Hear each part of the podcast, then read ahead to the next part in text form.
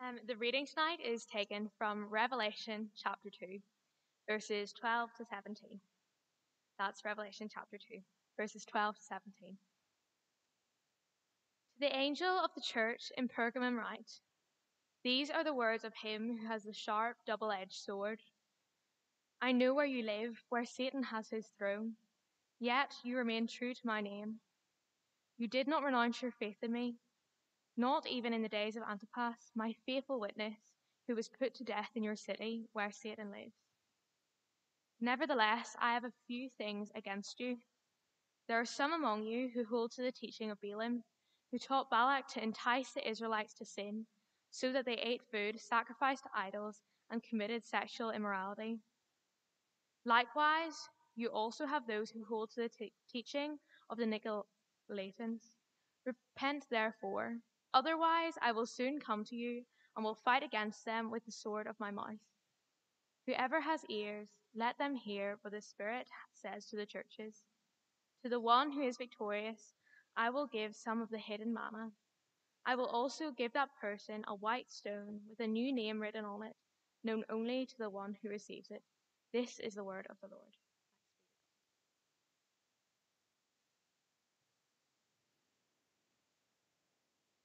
All right, so if you've got a Bible, do keep it open at that reading. What an incredible part of the Bible, the book of Revelation. I don't know what you think of the book of Revelation, whether it scares you, whether it excites you. These little letters at the start of the book of Revelation are quite incredible. Now, there are seven of them, and the numbers in the book of Revelation are hugely significant. Seven means perfection, seven means completeness, seven means universal. So the fact that there are seven letters at the very start of the book of Revelation means that it's meant for every Christian in every age anywhere. So, as we take a look at this particular letter to the church at Pergamum, why do we pray and ask for God's help? Let's pray. Heavenly Father, we praise you for your word, that you love us so much, that you've given us Jesus, that you've given us your word. We thank you that your word reveals you in all your fullness and all your beauty. Lord, may we hear it, may we grasp it, may we obey it and that the warnings to the church of Pergamum we may heed, we may hear. Lord, may, may we be those who have ears to hear. We pray these things in Jesus' name. Amen. So, I wonder if you're going to write a list of the things that are good about this church and the things that are bad about this church. What would you include? Well, the things that are good. Well, you've got a very good looking pastor. I know that. Um, the other things that are good, in normal times, we would serve tea and coffee. That might be a good thing. And buns, sometimes. Sometimes they're really good, depending who makes them. Maybe the welcome, you'd put that in. Maybe the seats, you could say, well, yes, 7 out of 10 for the seats. They used to be more comfortable when we had cushions on them. Maybe you might put down the fellowship, as in the friendships and the humor of your friends. You might put that in. What about the negatives? Well, the lighting's a bit dark, or the sound system's a bit rubbish, or it's not a very up to date building, or the version of the Bibles that you use is a bit unsound or archaic or something like that, or the songs that you sing, they're not great. Or, I mean, I haven't found a girlfriend yet or a boyfriend yet. You haven't provided one of those. What are the things that you put down in the positive list? What are the things that you put down in the negative list. So, in these seven letters to the seven churches, the seven churches were churches in Asia Minor or modern day Turkey. They were in like cities or large towns, quite significant centers of population. And he begins by writing to the church at Ephesus. And he says, You've lost your first love. Ephesus was close to the place where John who received this revelation from Jesus, was close to the place where he lived. Not because he chose to live there, but because he was a prisoner. He was in the island of Patmos, which is a bit like a Robben Island, uh, you know, where Nelson Mandela was. There was no way out of that island when you arrived on it. Certain death. And if you ever look at chapter one, if you've got a Bible, please do either physical Bible or virtual Bible, chapter 1, you'll see verse 9. I, John, your brother and companion in the suffering and kingdom and patient endurance that are ours in Jesus, was in the island of Patmos because of the word of God and the testimony of Jesus. Now, I, I did say that he didn't choose to live there in Patmos. An ancient writer described the island of Patmos as a dry and arid place, just the kind of island that you would pick if you were Caesar, the Caesar of Rome or a prisoner or a prison. You see why he's there? He tells us, verse 9 I, John, your brother and companion, in the, the fun parts of being a Christian, the happy parts of being a Christian, the fulfilling parts of being a Christian, the exciting parts of being a Christian. No. Your brother and companion or your partner in the suffering how does that go down with you? Suffering? I mean, you do realize that the world hates you. If you're living distinctively as a Christian and speaking distinctively as a Christian, you won't have friends. You do realize that. It won't be comfortable in this world. If it is, then there's something wrong.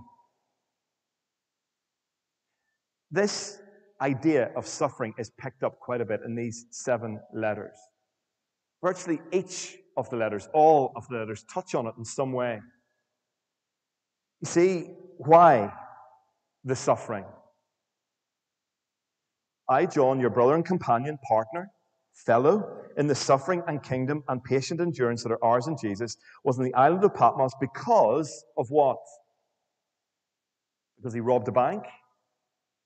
because he had a speeding fine, which he didn't pay.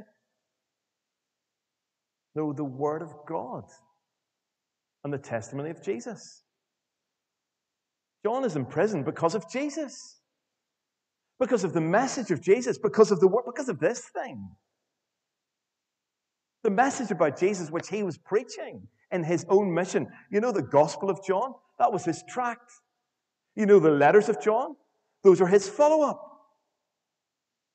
And John is in jail on an island, a dry and arid place from which there was no escape except in death because of the Word of God and the testimony of Jesus. I wonder how you hear that this evening. Jesus says, As the world hated me, they will hate you. Paul says, it's a privilege to know Christ and his suffering. I have no idea, absolutely no idea what your life is like, where your life is, what you do, who you have in your circle or circles. But if you begin to speak about Jesus, living Jesus' way, you might end up in prison. Maybe literal, physical prison, or metaphorical social prison? I have no idea. But if you're not experiencing those things, if you're not experiencing rejection, what are you doing? What are you saying? How are you living? Going with the flow or against the flow? And whenever we get into this third letter, the church of Pergamum. Sorry, the church, yes, the church of Pergamum. There's Ephesus, there's Smyrna, there's Pergamum, there's Thyatira, there's Sardis. I used to read sardines, but that's, that's just my kind of inability to read. Sardis, church in Philadelphia, and the church at Laodicea. Those are the seven churches. And we're already told that this is for them in chapter 1. The church of Pergamum is experiencing some odd things and in the list of the good things, remember that list? The list of the good things on one side of the page, there's lots. Lots to commend it. In the list on the other side of the page, the bad things, there's a lot to take note of. There's a lot to repent of. Maybe the book of Revelation does scare you. Don't let it scare you the picture language in the book of Revelation, it's really quite simple. There are those, of course, who make mistakes with it. I've made many mistakes with it. But there are those, I suppose, who kind of perhaps have a bit of an agenda with the New Testament, have a bit of an agenda with even the book of Revelation, and try to make it something, say something that it doesn't actually say. And the controls and the key, if you like, to all of the metaphors or all of the picture language, you'll find it in the rest of the Bible, particularly in the rest of Revelation. So, if you're wondering what a sharp, double edged sword is, you need to turn to the book of Hebrews. If you're wondering who has the dark, dark, sharp, double edged sword coming out of his mouth, it's Jesus. If you have a look just in chapter 1 again, chapter 1, verse number 16, you'll see some of this picture language used. And then later on in the bit, it's explained. Verse 16, chapter 1 In his right hand he held seven stars, and out of his mouth came a sharp, double edged sword. What is that about? Well, it's the same double edged sword that's coming out of his mouth in verse 12. As he begins this letter, particularly to the church at Pergamum. To the angel of the church in Pergamum, write, These are the words of him who has the sharp, double edged sword. Elsewhere in the Bible, in the book of Hebrews, we're told that the sharp, double edged sword refers to the Word of God. I've never really been into sword fighting. Maybe when I was five. My son is, and he once found a sword. And he was very excited, but like we're talking a real sword, not a plastic sword, not a wooden sword, like a proper sword. It's probably this long, what was interesting about it is just one side of the sword was sharp. The, the, the tip of the sword was very sharp, as I still bear the mark on my foot. It's interesting, with a double edged sword, it's much more effective than a single edged sword. If you're ever going to get into sword fighting, buy a double edged sword. Because no matter what way you swing it, it will cut. Whereas the single edged sword, if you swing it, you have to make sure you get the sharp edge as it connects with the body or the neck or the leg. I haven't thought about these things. You might be freaking out, freaked out a bit. But please don't go home and tell your mums. The single edged sword is partially effective, 50% effective. The sharp, not just double edged, but sharp, probably sharpened double edged sword, is 100% effective. And what is the sword? As Hebrews tells us, and this is language that's being used in Bible times, it's the Word of God, the message of the gospel, the testimony about Jesus, the sharp double edged sword, which, as Hebrew tells us, cuts through bone and flesh. The Word of God cuts through all of the crazy ideas that us human beings have conjured up to get away from God. It cuts away all the rubbish. It cuts away, cuts away all of our excuses, all of our sinfulness. It cuts it to shreds. When you hear the atheist, the sharp double edged sword says to the atheist, the fool says in his heart, there is no God. When the person who's been persuaded by multi faithism and that every religious road will lead you to God, the sharp, double edged sword, whack, whack, cuts that away, and you hear Jesus says, say, I am the way, the truth, and the life. No one comes to the Father except through me. This is the sharp, double edged sword. Whatever you're thinking about God this evening, apply the sharp, double edged sword of the Word of God and see if what you're thinking is true. It could just be your imagination. It's powerful. Each of these letters tell us similar things. They are different, but they tell us similar things. And each tells us, I know Jesus says, I know something. The church at Ephesus, you can see this pattern. Have a look. Church at Ephesus, chapter 2, verse 1, then 2.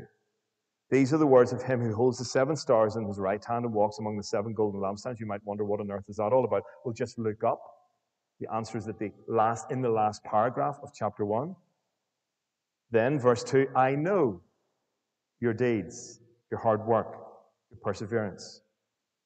Next, church, verse 8, to the angel of the church in Smyrna, right? These are the words of him who is the first and the last, who died and came to life again. I know. Then the fourth church, the church of Thyatira. These are the words of the Son of God, whose eyes, are, whose eyes are like blazing fire and whose feet are like burnished bronze. I know. That's the pattern. It then goes from I know to I have something. I have a bit of an issue with you. I have a bit of a thing with you, Jesus says to the church. There's something you need to put right. This is the pattern. I know you need to sort this, guys. That's my paraphrase. You need to sort this, guys.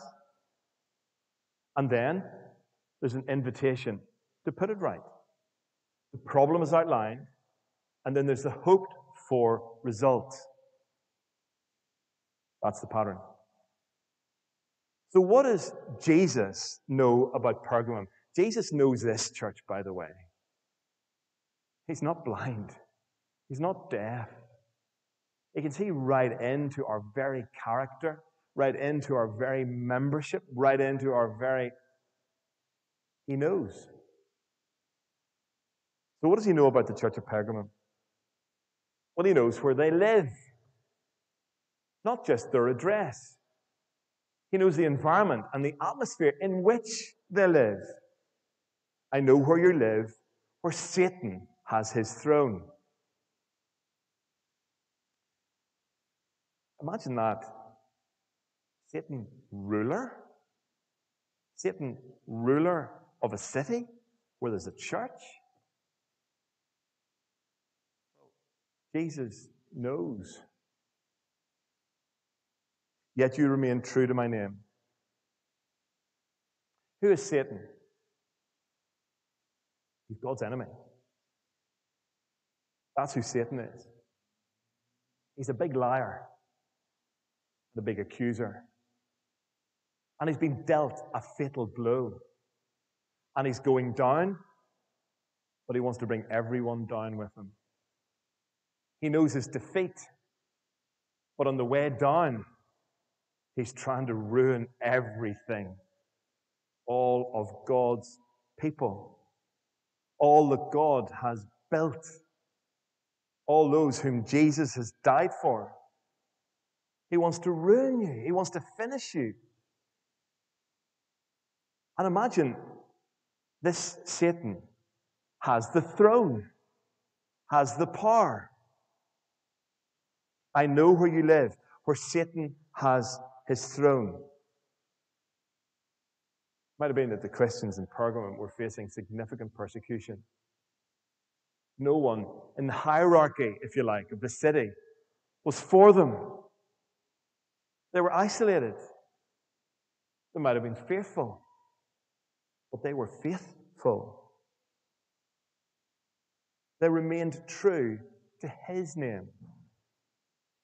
When Satan attempted to ruin them, destroy them, when Satan attempted to get them compromising themselves, they remained true and faithful. You did not renounce. You see the rest of this in verse number 13. You did not renounce your faith in me, even in the days of Antipas, Antipas, my faithful witness, who is put to death in your city. Here's a martyr. A martyr, he's mentioned in Acts in the book of Acts. Antipas was killed for the sake of the gospel, who is put to death in your city. And he says it again Satan lives. Significant opposition, significant trouble for the Christians. The governments against them, the rulers are against them. Why is that? Well, it's because a Christian says that Jesus Christ is Lord. That's the basic Christian confession. Jesus Christ is Lord, not Caesar. Some commentators think this is really shorthand. Satan with the Caesar, who was opposing Christians and throwing them to the lions. Emperor Diocletian was probably emperor at this time, where Satan lives. How are you going to fare? There are quite significant things happening, aren't there, in our country at the moment? Politically. In a way and at a speed I don't think I have ever seen before. Marriage redefined, human life redefined. When it begins, value, gender redefined. This is big stuff. These things are fundamental to human beings. There are forces, and I'm using the language advisedly, there are forces who are saying, well, no, see the way God made you. That's now irrelevant. You can create your own identity. You can make up what you are. You see, life, where does it begin? Well, is it when you're zygote or when you fused into a. At what point is life? It's when you're sentient, able to breathe. Is, is that? Gender? No, no, it's not that. It's this. Significant things, redefining things, things that make everything up for question. And how will you fare? How will you vote? What will you say? What will I say? There's a pressure that is intensifying. Various people saying various things from both outside and inside the church. God's word, which is that sharp, double edged sword, it's not just ignored, it's considered dangerous. So that's on the good side. That's the list on the good side. The good bits. They've remained true. They've remained faithful. They've withstood and with, they continue to withstand Satan. Well, what about the one or two wee things? I used to work here a long time ago in the 90s, late 90s, I hasten to add. And there's a guy I worked for who would say, Yes, that was good, but I've got a few wee things to say to you. Can I say a wee thing to you? I always knew the next words were going to be painful. Right? Now, this is Jesus saying, Can I say a wee thing to you? Right? Nevertheless, I have a few things against you. You have people there who hold to the teaching of Balaam who taught Balak to entice the Israelites to sin by eating food sacrificed to idols and by committing sexual immorality. Likewise, you also have those who hold to the teaching of the Nicolaitans. Within their number, of course, there are those who are holding firm, withstanding Satan, really strong, the kind of Christians I guess, certainly I would want to be, and I'm sure you would want to be too. But then there are others who are imbibing stuff. Others within the church who are imbibing stuff. What is that stuff? What is to do with teaching? False teaching, which leads to idolatry, which leads to sexual immorality. If you want to rip apart a church, if you want to make a church faithless, if you want to ruin a church, then engage in this stuff.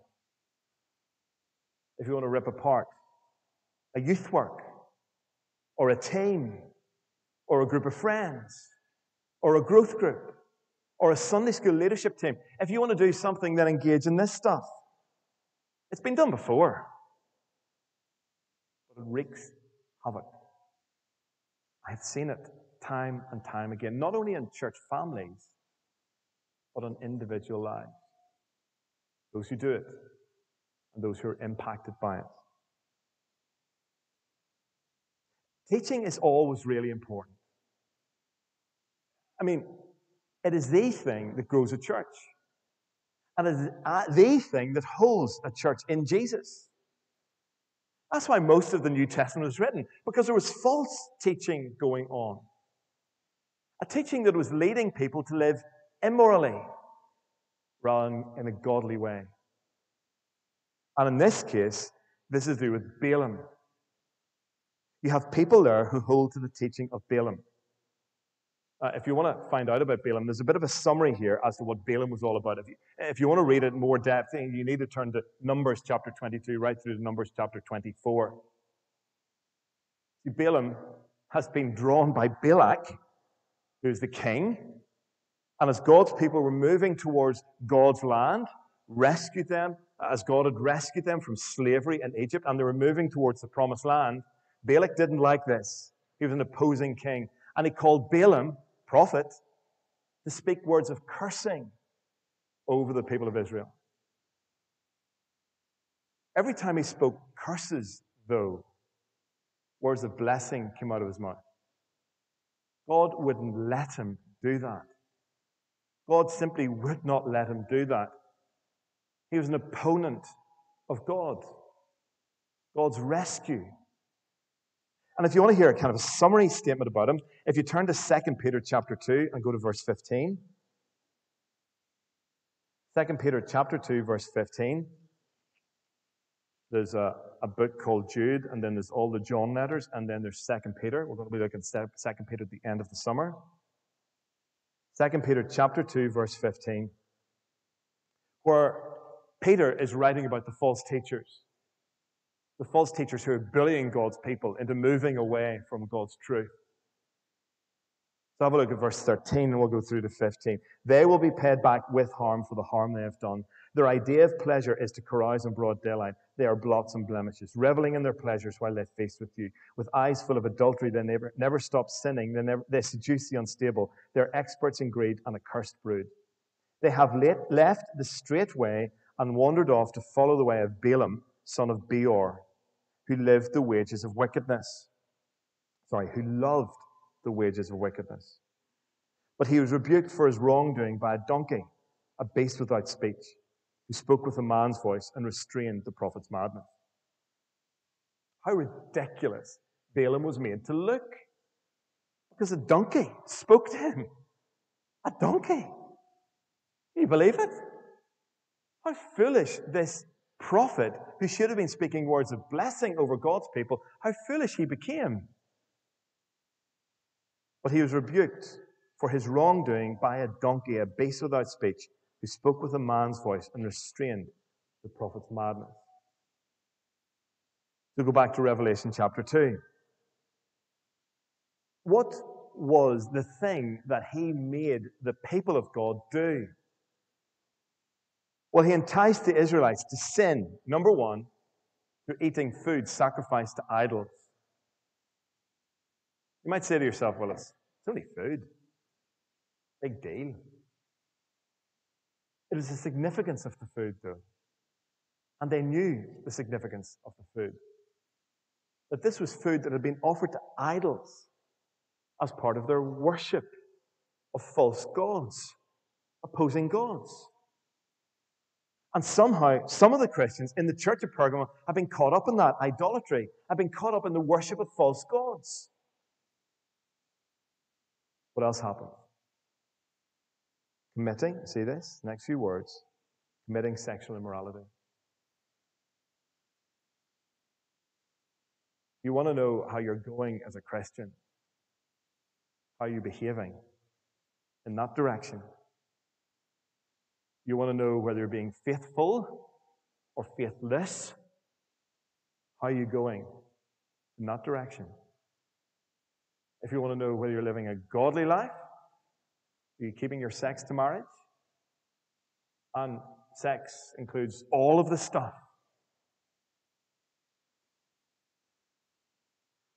By committing sexual immorality. It's a sign, really, isn't it, of where your heart is. It's a sign and symbol as to where you're going and how you're going as a Christian. It's a sign and symbol as to whether you've heard the word of God and it's active in your life and in your mind, or whether it's not. You have people there who hold to the teaching of Balaam. It's not everyone. Not everyone in the church of Pergamum. Now, when you get into the next letter, you'll see how this ramps up a fair bit. In the Bible, false teaching and immoral living travel along together. They hold hands. If your teaching is wrong or it is weak on a certain point, then your living will be wrong. Immorality will be so much easier to embrace. I have seen this time and time and time again. Know, there's a phrase look for the woman. Cherchez la femme, friend. Look for the woman.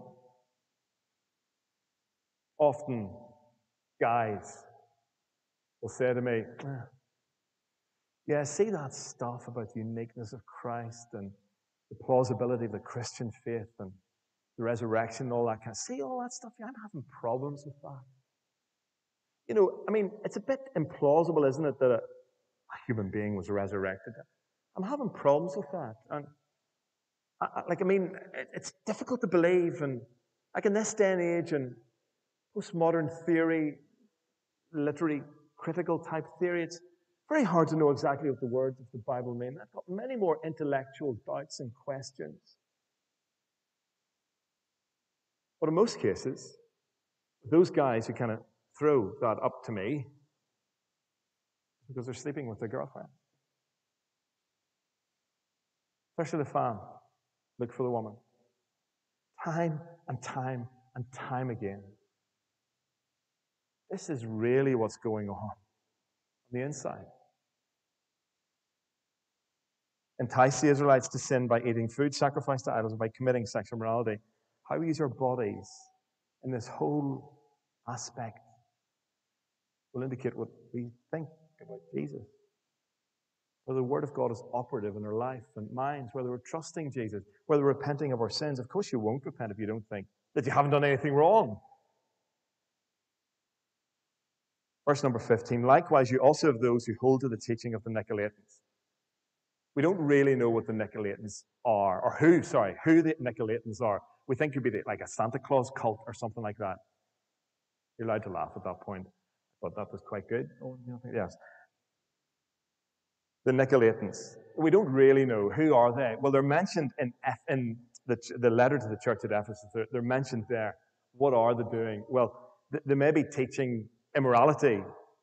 They may be teaching Gnosticism. We don't really know, but you kind of get the point.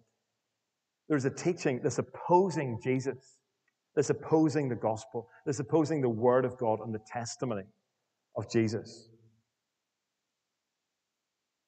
Well, what are you to do? Paul says, no, sorry, not Paul. Jesus says through John, verse 16, continue on living the way you're living if you're happy. Don't let me stop you. Does Jesus say that? I mean, after all, your happiness is the most significant thing in your life. Or, well, maybe not too sure about things. Can't be too definite. I mean, if it makes you happy, what does Jesus say? Repent. Repent. Repent. Repent. Repent, therefore, you see. Repent. Clear cut, isn't it? Is what I mean. Sharp, double edged sword. Jesus comes in and just whack. Cuts away all of our excuses, all of our pretense, all of our ideas, all of our justifying oneself. Cuts it away. He doesn't say, stop, stop it. He doesn't say that. Well, he does, I suppose, in the word repent. The word repent means to stop doing it, to say sorry, and to turn around and go the other direction. Don't keep going that way into sin. Run away from it. Having said sorry, turn around on your heels. Repent, therefore, because I'm going to come to you. Otherwise, I will soon come to you and will fight against them with the sword of my mouth. You don't want to be on the other side of Jesus' sword. You will never win. Jesus will come in to the church through the front door or the back door or the side door or through the windows or through the roof, wherever it is, with a sword. He's wielding it, whack, whack, whack, and the word of God will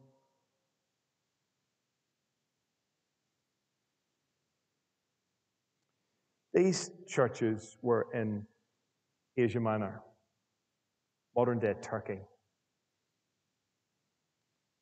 Is Turkey a Christian nation today, two millennia on?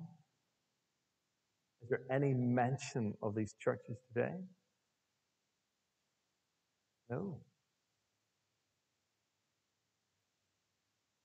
They mustn't have repented. I will soon come to you and will fight against them with the sword of my mouth. And if you don't, Jesus says, I'll remove the lampstand which you are. That one's quite easy, isn't it? Jesus is the light of the world. And what does the church do? It holds Jesus up. It holds the gospel up. It holds the light of the word of God up to the world. We're lampstands. The light sets on us.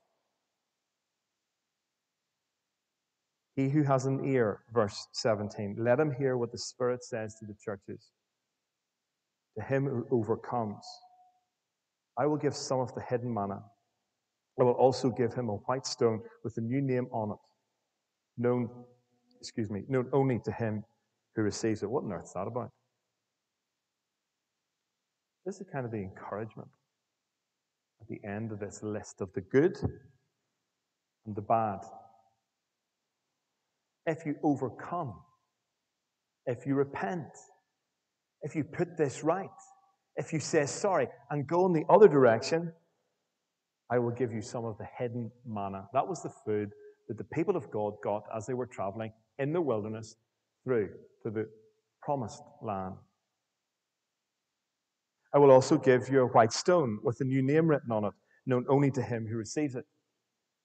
This comprises two ideas the judicial system in Pergamum, this is how judgments were made. There would have been black stones and there would have been white stones.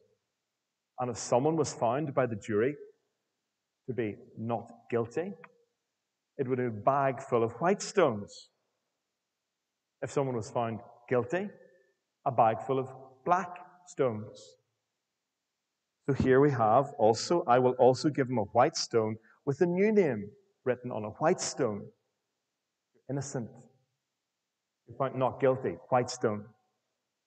With a name, a new name written on it. Isaiah promises God's people you will have a new name. That's the idea.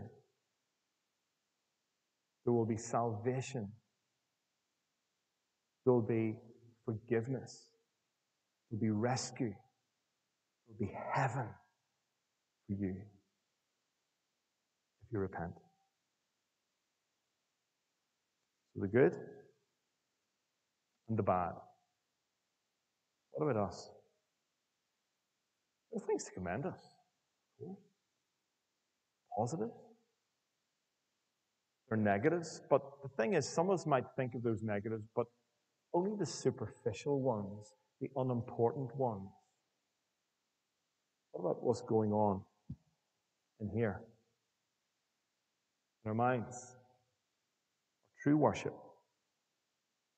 true activity, what is going on. Jesus says, repent. And there will be forgiveness. the welcome, and being declared not guilty forever. Only if we repent. Over the course of these weeks, we're going to be looking at these seven letters in different contexts, up here on Sunday evenings and uh, in St. Nicholas's on Sunday mornings when Peter's back. He's going to be preaching through the Psalms. I think we'll have a Psalm on uh, Sunday the 18th. But we're just working through these letters just to sharpen ourselves up as we embark and engage in a whole new term, as we feed our souls in preparation, as we hear Jesus' words of challenge to those who seek to be faithful, to those, those who seek to overcome the world, the flesh, and the devil to serve the Lord Jesus in this city, in this century. What an exciting opportunity and challenge that we have. But let's hear the word of God. These are His words. He's speaking to us. If you ever wanted to hear the Spirit speak, you do? Do you go to the top of a mountain? Do you sit in this church building, fill it with candles, and turn off all the lights? That what you do to hear the Spirit speak? To kind of loud music, soft music, organ music, guitar music? Is that how you hear the Spirit speak? Here, hear you. Is that how you hear the Spirit speak? No, that's paganism and mysticism. You hear the Spirit speak as you hear His Word speaking to the churches. God has spoken this evening because we've read this. The Spirit says churches. Notice the plural, not just one church. All of these letters are for all of the churches in all places. This one particularly outlines the good and the bad. Why do we pray? Father, there is no point in trying to fool you. There's no point in trying to fool Jesus. How easy it is that we fool ourselves. Lord, we pray that we would remain faithful and withstand even Satan's best attempts to ruin us even though he's in the ascendancy, or so it seems. Lord, we pray that we would not be seen and found faithless and unfaithful. Lord, we pray that we would be godly, that we would put to death our sin, that we would live pure lives, that would worship only the true and the living God, hearing only His word. And so we repent. Please forgive us. Thank you that we may walk in newness of life as our sins are forgiven. We pray that as we hear these words, please make them alive in our hearts and lives. We pray these things in Jesus' name.